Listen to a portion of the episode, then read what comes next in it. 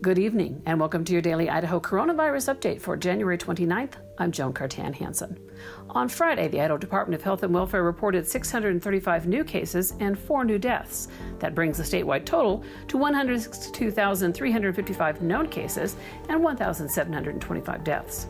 Idaho launched the new COVID 19 vaccination information webpage today. The site is designed to let Idahoans know when and where they can get vaccinated and what to expect at their appointment.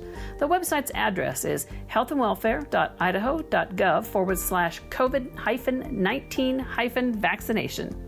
And speaking of vaccinations, as of this morning, 73,770 Idahoans have received one dose of the vaccine and 20,301 have received both. Monday's senior 65 and older will be eligible for vaccination. Many providers are now taking appointments, but officials ask Idahoans to be patient as supplies are limited. We'll see you back here on Monday, and until then, stay safe, Idaho.